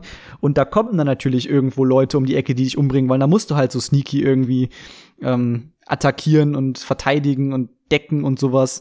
So ja, First-Person-Shooter-mäßig schon fast oder Third-Person-Shooter-mäßig, ähm, was einfach nicht meine Welt ist. So. Aber das ist eben, wo wir dann wieder beim Wort sind, die Prämisse von einem The Last of Us, ähm, weil es eben einfach die ganze Story natürlich auch drumherum trägt, dass du eine solche Art von Gameplay hast. Da sage ich aber nicht, oh, das Spiel ist scheiße, sondern da sage ich einfach, das Spiel ist nichts für mich. Ich bin nicht die Zielgruppe dieses Spiels und dieser Spielart, dieses Genres. Das ist einfach nicht das, was ich gerne spielen möchte. Ich kann es natürlich spielen und ich komme auch irgendwann durch. Aber es macht mir keinen Spaß und darum geht es. Ein Spiel soll mir Spaß machen. Was auch durchaus natürlich dann das Argument ist, zu sagen bei Souls Games, ich würde das Spiel gern durchspielen, aber es macht mir keinen Spaß, wenn ich mich da ewig reinarbeiten muss ähm, oder einfach tausendmal verrecke und es vielleicht irgendwann schaffe, ja. Aber es macht mir einfach, es würde mir deutlich mehr Spaß machen, wenn da ein einfacher Spielmodus drin wäre. Ja, verstehe ich dann auch. Verstehe ich auch. Trotzdem, bei mir ist es im, immer dieses, du musst sehen, was ein Spiel sein möchte und musst das akzeptieren und musst nicht sagen so, das macht das aber, Mann. Ich meine, man kann trotzdem rumheulen, aber man muss auch trotzdem mit Backlash rechnen. Und ja, das dazu. das sind meine Two Cents, sagt man, glaube ich, ne? Ihr habt ja mein Kupfergeld. Was ihr damit macht, ist euch überlassen. Ihr könnt gerne mein ganzes Kupfergeld haben. Ich hasse Kupfergeld. Ich habe das irgendwo immer in irgendwelchen Schubladen. Virginia hat's teilweise auch schon mal weggeschmissen, was ich verstehen kann. Kupfergeld braucht niemand. Muss mal gerade gucken, wo die Hasen so sind, ja? Pebbles ist gerade im Heu fressen, schön. Ja, die wurde jetzt diese Woche kastriert und ähm, ja. Ist jetzt erstmal wieder so in einem kleinen Heilungsprozess natürlich. Und die ist gerade schön am Heu fressen. So, das war's dann auch das letzte Thema zum äh, Gaming, ja, mein Gott, haben wir das abgehakt und so viele andere Themen gibt's jetzt eigentlich nicht mehr. Ähm, ich habe mal wieder interessanterweise erfahren, äh, weil ich selbst angerufen habe, dass mein Vater jetzt auch heiraten will, nach einem Jahr, wo, sie, wo er seine äh, derzeitige Lebensgefährtin wieder kennt. Äh, ja, ne, das ist seine Sache. Wenn er meint, dass es soweit ist, soll er das machen. Sollte ich nicht wundern, wenn es dann vielleicht nicht klappt, aber ja. Ja, ich, ich weiß nicht. Ist immer so ein schwieriges Thema da, äh, dieses familiäre da, also gerade in diese Richtung. Ähm, meine Mutter ist jetzt auch mit ihrem bis dato Lebensgefährten verheiratet. Ähm, das hatte auch, also ich glaube auch bei meinem Vater wird es halt hauptsächlich natürlich steuerrechtliche Gründe haben und eben auch sowas, das war bei meiner Mutter und ihrem Mann Georg ebenso. Ähm, dass es eben vor allem auch sowas Patientenmäßiges ist, wenn man dann eben, wenn einer mal im Krankenhaus ist, dass man eben dann das Recht hat, ähm, entweder über irgendwas zu verfügen oder vor allem einfach auch Besuch, Besuchsrechts, gerade auch äh, Besuchsrecht, auch gerade in Zeiten von Corona immer noch. Ähm, ja, das sind absolut valide Gründe zu heiraten. absolut. Und gerade meine Eltern sind da auch ähm, Die waren beide, nachdem sie selbst zusammen verheiratet waren, ja auch nochmal jeweils einmal verheiratet. Ähm, das ist jetzt auch nicht mehr eine Heirat, ist jetzt nicht mehr für die beiden als eben, ja, wir haben uns jetzt hier gefestigt in dieser Beziehung, wir wollen zusammenbleiben, das ist geplant. wäre schlimm, wenn nicht, wenn man heiratet, ähm, wenn das geplant wäre, zusammenzubleiben. Ähm, und wir sehen das langfristig und es bringt uns äh, in gewisser Weise Vorteile, deswegen machen wir das jetzt. So. Da ist jetzt nicht viel mit, oh, Hochzeit, oh, schön. Das, das, nee, der Zug ist, glaube ich, abgefahren. Und ich glaube auch, ein Großteil unserer Generation heutzutage denkt halt sowieso auch so. Hängt auch insgesamt mit der Stellung der Kirche natürlich auch zusammen ähm, die glücklicherweise nicht die Bedeutung hat wie vor 10, 20, 30 Jahren. Ähm, ja. Natürlich gibt's da Leute, die sagen so, oh ja, ich will auf jeden Fall äh, kirchlich heiraten und mit ganz viel Pam Pam, weiß ich nicht. Ich hatte auch einen in der Ausbildung, ähm, einen Mitschüler, äh, in meiner Berufsschulklasse, ähm, der gesagt hat, so eigentlich habe ich überhaupt keinen Bock auf die Kirche. Ähm, ich möchte aber weiterhin in der Kirche sein, um einfach die Möglichkeit zu haben, kirchlich zu heiraten. Ähm, absolut, ne? Wenn, wenn das sein, sein Wunsch ist, kirchlich zu heiraten, go for it, absolut. Ansonsten bin ich der Meinung, sollte man der Kirche kein weiteres Geld in den Rachen schmeißen, als man vielleicht sowieso schon getan hat. Vor allem, wenn man nicht, also, na gut, wenn man gläubig ist, ist ein bisschen schwierig, ne? dann zu sagen, so, ja, geh doch mal von der Kirche weg. Ähm, aber ja, Glaube hm, hat heutzutage nicht mehr die Bedeutung in unserer Generation und ich persönlich finde es gut. Und damit eben auch die Kirche. Mit sämtlichen interessanten Fällen, ne? Naja, gehen wir da nicht weiter drauf ein. Dar da, darüber geht ja auch unter anderem äh, die letzte Folge von ähm, Kontropervers, dem neuen Podcast von Rick und Jillian zusammen. Der jetzt mittlerweile zwei Folgen hat. Vielleicht kommt jetzt auch diese Woche noch die dritte. Ich weiß nicht, wie der Tonus da jetzt erstmal angedacht ist äh, in den nächsten Wochen, aber da ist jetzt die zweite Folge auf jeden Fall schon äh, online gegangen. Da ich weiß gar nicht, inwieweit es da wirklich großartig um Kirche und Missbrauch und sowas ging. Ich glaube, das war eigentlich eher ein kleines Randthema. Es ist auf jeden Fall der Aufmacher, es ist die der Titel des äh, der Folge. Gönne ich das auf jeden Fall, ist immer sehr unterhaltsam. Ja, so viel dazu. Ähm, können wir aber eigentlich mal in diesem ähm, familiären Kosmos noch mal eine Weile bleiben. Zumindest für ein Thema noch kurz. Ähm, nämlich Georg, den ich angesprochen hatte, der Mann meiner Mutter. Ähm, der hat ja, ja, jetzt, jetzt nicht gerade die positivste Meinung zu Veganismus und äh, ich erinnere da gerne noch mal an sein Statement, ähm, als ich ihm dann mitgeteilt habe, dass ich jetzt nicht nur noch vegetarisch bin, sondern auch vegan mittlerweile. Ähm, das war dann äh, draußen im Garten beim Grillen oder ich, ich weiß gar nicht. Ich glaube, wir haben da zu dem Zeitpunkt dann auch grillen wollen an dem Tag wo dann halt einfach nur so meine so, ach, du machst doch jeden Quatsch mit, ne? So, also ist so, ja. Äh, spiegelt seinen Standpunkt eigentlich ganz gut wieder.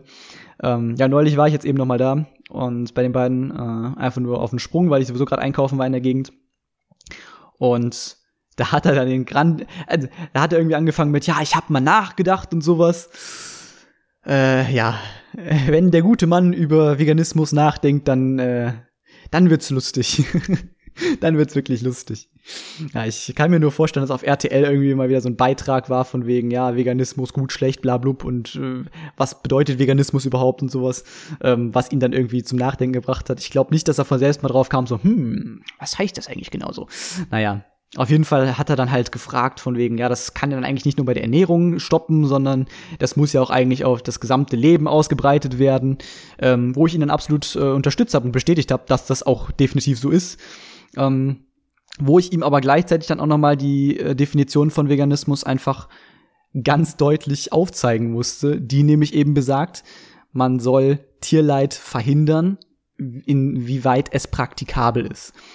Und es ist definitiv praktikabel heutzutage. Gerade auch mit vielen, vielen Ersatzprodukten. Und auch da ist die Frage, soll man das Ersatzprodukte nennen? Ähm, aber viele, viele vegane Produkte, die es mittlerweile gibt, es ist nicht schwierig, seine Ernährung wirklich vegan umzusetzen. Es ist kein Problem mit den Nährstoffen. Natürlich muss man dann vor allem auch B12 supplementieren. Ähm, aber insgesamt ist das nicht das Problem, was viele daraus machen. Und es ist auch äh, kein Problem mehr, dieses Angebot eben zu finden. In jedem Supermarkt, es gibt mittlerweile in jedem Discounter vegane Alternativen. Äh, also auch wirklich sowas wie, wie Käse und Wurst und sowas und eben nicht nur, ja, die Obstabteilung, ne? Drastisch äh, formuliert. Ähm, das ist ein boomender Markt, aber eben kein Trend. Und das ist auch nochmal wichtig zu sagen. Es ist eben eine Philosophie, ein, ein Mantra in gewisser Weise. Es ist eben eine Lebens, äh, eine Lebenseinstellung. Und deswegen hatte er halt natürlich auch komplett recht, wenn er eben sagt, es darf eigentlich dann nicht, ein, ein Veganer darf nicht Schluss machen bei Ernährung. Und das ist auch so. Du darfst nicht nur sagen, okay, ich bin jetzt Veganer, ich ernähre mich jetzt vegan, sondern er, vegane Ernährung ist ein Teil ähm, von Veganismus. Und es geht eben darüber hinaus. Es geht darum zu sagen, ich setze mich nicht auf ein Ledersofa, also ich kaufe mir jetzt kein Ledersofa oder ich achte darauf, dass meine Schuhe nicht aus Leder sind. Ich achte darauf, dass ich kein Ledergürtel Gürtel kaufe. Äh, ich achte darauf, ähm, dass in einem Auto, was ich mir kaufe, ähm, so wenig tierisch wie möglich ist. Und da ist dann eben wieder dieser Punkt, wie möglich, praktikabel. Weil ich habe mich jetzt da letztes Jahr drum bemüht, einen Gebrauchtwagen ähm, zu kaufen. Hab das auch gemacht. Ähm, am Ende des Tages ähm, hast du auf Seiten wie mobile.de sehr, sehr viele Stats. Ähm, bei vielen steht dann auch eben Echtlederlenkrad, Kunstlederlenkrad, sowas steht da bei manchen, bei vielen, aber eben nicht bei allen. Und da musst du natürlich gucken, inwiefern das praktikabel ist, inwiefern du das auch rauskriegen kannst und wie so die Alternativen dann aussehen, ob das für dich halt wirklich praktikabel ist. Und es ist ja auch so dieses, ja, Treibstoff ist ja auch nicht so wirklich vegan und dann ist Autofahren auch eigentlich nicht vegan. Ja, aber wenn du halt für deine Arbeit von A nach B kommen musst mit dem Auto, weil es mit ÖPNV, wo natürlich auch wieder Kraftstoff benutzt wird, aber ähm, was dann auch nicht so ohne weiteres möglich ist, es ist eben einfach dieses praktikable Leben, wie du es aktuell hast. Sonst dürftest du auch nicht heizen oder du dürftest auch wahrscheinlich gar nicht in einem richtigen Haus leben. Ähm, es gibt immer irgendwelche Argumente. Du, das, die, du kannst eigentlich zusammenfassen damit, Veganismus bedeutet nicht, dass du dich komplett in die Natur zurückziehen willst und wie in der Steinzeit leben möchtest. Ohne Handys, wo vielleicht irgendein tierisches Bestandteil mit drin ist oder sowas, sondern du willst deinen Alltag so praktikabel, wie, also du, willst, du willst ihn so anpassen, dass du sagst, alles, wo unnötig Tierleid verursacht wird, das möchtest du runtersetzen. Dazu auch noch das Beispiel, das habe ich ihm auch gesagt, ähm, meine Mutter hatte vor fünf, sechs, sieben Jahren, glaube ich, mir neue Bettwäsche gekauft. Und es war Daunenbettwäsche, weil die sollte ja so schön kuschelig warm sein und sowas. Da sind Daunenfedern drin, die den Tieren extremst, ähm, ja, teilweise auch äh, unter extremsten Bedingungen dann eben entnommen werden, geschert werden. Den Tieren tut das nicht gut, denen geht es dabei nicht gut. Ähm, und deswegen ist auch das Tierquälerei und nicht zu unterstützen, im Kontext von Veganismus natürlich vor allem. Ähm, deswegen darfst du im Endeffekt auch eigentlich, was heißt eigentlich, du, solltest, wenn du vegan leben möchtest, solltest du natürlich nicht in, weiß ich nicht, ins dänische Bettellager gehen und dir eine Down-Bettdecke kaufen. Natürlich nicht. Du solltest natürlich dann schon ähm, entsprechendes Material kaufen, ähm, was Tierleid eben nicht fördert, was kein Tierleid verursacht. Oder eben dann so wenig wie möglich. Heißt aber nicht, dass wir jetzt hingehen und sagen, okay, da ist irgendwas tierisches drin, das schmeißen wir jetzt weg als Gebrauchsgegenstand, ähm, weil es eben immer noch funktioniert. Das ist dann auch wieder diese, dieser Überkonsum in der Gesellschaft, den willst du natürlich auch nicht fördern. Ja, und generell ist es natürlich eh immer eine, eine Frage, woher bist du, also was ist eigentlich deine Motivation, vegan zu leben? Und die Hauptmotivation ist natürlich die Verhinderung von Tierleid. Ein großer Nebeneffekt ist aber natürlich auch ähm, ja Klimaschutz und alles in der Richtung. Aber darauf möchte ich eigentlich gerade gar nicht eingehen. Ich möchte nur noch mal, ich wollte eigentlich nur noch mal die Anekdote erzählen, wie Georg dann eben einfach meinte, so, ach ja, das kann ja eigentlich nicht nur bei Ernährung aufhören. Und das habe ich immer noch so bestätigt. Ob das so angekommen ist, was ich gesagt habe, von wegen soweit praktikabel, das wage ich zu bezweifeln, weil er hat da manchmal so Auffassungsprobleme, was das angeht, weil es eben ein sehr starker Standpunkt bei ihm ist. Ja, und solche Menschen erreichst du auch nur sehr, sehr schwer. Naja. Ähm, ich wollte eigentlich noch mal gerade irgendwas eingeworfen haben in die Richtung, aber es, es wird nicht wichtig sein. Es wird nicht unglaublich wichtig sein. Ja. In dem Zusammenhang muss ich auch noch mal sagen, Flexitarier sich selbst Flexitarier zu nennen, ist einfach extremer Unfug. es ist extremer Unfug. Wenn du sagen möchtest, ich habe meinen Fleischkonsum seit letzter Woche oder seit letztem Monat um 50 Prozent reduziert, dann ist das schön, dann trägt das auch dazu bei, dass weniger Tierleid stattfindet, aber es findet eben trotzdem Tierleid statt. Auch dessen muss man sich dann eben bewusst sein. Nur weil du 50% weniger Fleisch konsumierst, heißt das aber trotzdem nicht, ähm, das, das heißt, du hast theoretisch weniger Tiere umgebracht, aber du hast Tiere umgebracht. Du sagst auch nicht, ach toll, du hast deine Frau jetzt nur zweimal die Woche geschlagen statt fünfmal. Herzlichen Glückwunsch, das rechtfertigt jetzt sie zweimal, dass du sie geschlagen hast. Das sagst du auch nicht. Ne? Das Ziel muss es dann natürlich trotzdem irgendwie sein, gar kein Tierleid mehr zu verursachen. Ja? Da, da, reicht, da reicht es so gesehen nicht. Aber es ist natürlich der richtige Schritt. Denn es mag Leute geben, die sagen, ey, ich habe jetzt dieses Video gesehen, wie Schweine einfach heftig geschlagen und dann umgebracht werden. Und wie leidend sie aussahen. Und das hat was in mir ausgelöst und ich habe jetzt von jetzt auf gleich gesagt, nein, ich möchte das nicht mehr unterstützen und möchte von jetzt an vegan leben, mich vegan ernähren. Das gibt es. Es gibt aber eben auch sehr, sehr viele Leute, auch ich, ich bin ja auch vor allem auch erstmal die Zwischenstufe auf den Vegetarier gegangen, ähm, bei denen das schrittweise stattfinden muss und sollte, ähm, weil man sich auch einfach von Sachen abgewöhnen muss, beziehungsweise einfach einen Blick für Sachen entwickeln muss und ein Verständnis und einfach das Ganze, ähm, ja, einfach, das, das muss sich erstmal so ein bisschen setzen. Ja? Und deswegen ist es absolut richtig, auch zu sagen, auch stufenweise ist es natürlich extremst unterstützenswert. Aber man muss sich eben auch trotzdem, das ist dieser Punkt, wo eben auch dieser Begriff Flexitarier für mich sehr kritisch ist. Man darf sich nicht dafür feiern, ähm, dass man jetzt irgendwo, das ist auch die Sache, eigentlich darf, wenn mir jetzt jemand sagt so, ach ja, ich bin Vegetarier, weil ich bin gegen Tierleid. Oder ich will Tierleid verhindern. Ja, das ist die richtige Denkweise, aber das ist nicht das, wie du es erreichst so. Du feierst dich für eine Zwischenstufe, die trotzdem noch immenses Tierleid verursacht. Na? Dieser Schritt ist absolut lobenswert und den möchte ich dir auch nicht kleinreden, aber es ist im Endeffekt ein Zwischenschritt und dessen solltest du dich dir bewusst sein. Na?